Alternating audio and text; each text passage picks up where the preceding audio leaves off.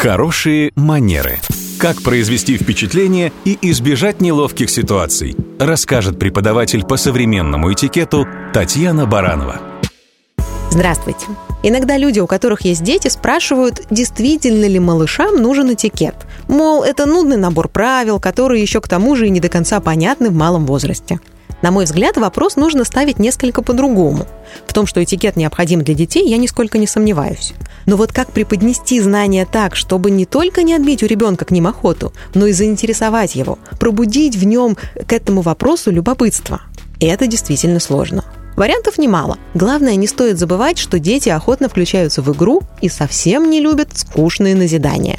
Поэтому, если настойчиво и даже назойливо следить за поведением ребенка и в нужный, так сказать, момент его каждый раз осекать, мол, не поздоровался с тетей, жуешь с открытым ртом, проигнорировал просьбу бабушки и так далее, то велика вероятность отвернуть его раз и навсегда от вопросов культуры и саморазвития.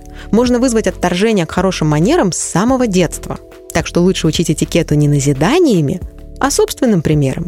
Ребенок копирует модель поведения своих родителей. Если папа и мама каждый день здороваются с консьержем в подъезде, скорее всего, малыш начнет и сам это делать. Можно иногда напоминать ребенку, что он кого-то забыл поприветствовать, но не обязывать его, не требовать и тем более не ругать за это. Уверена, что в будущем ребенок наверняка скажет спасибо своим родителям за хорошие манеры.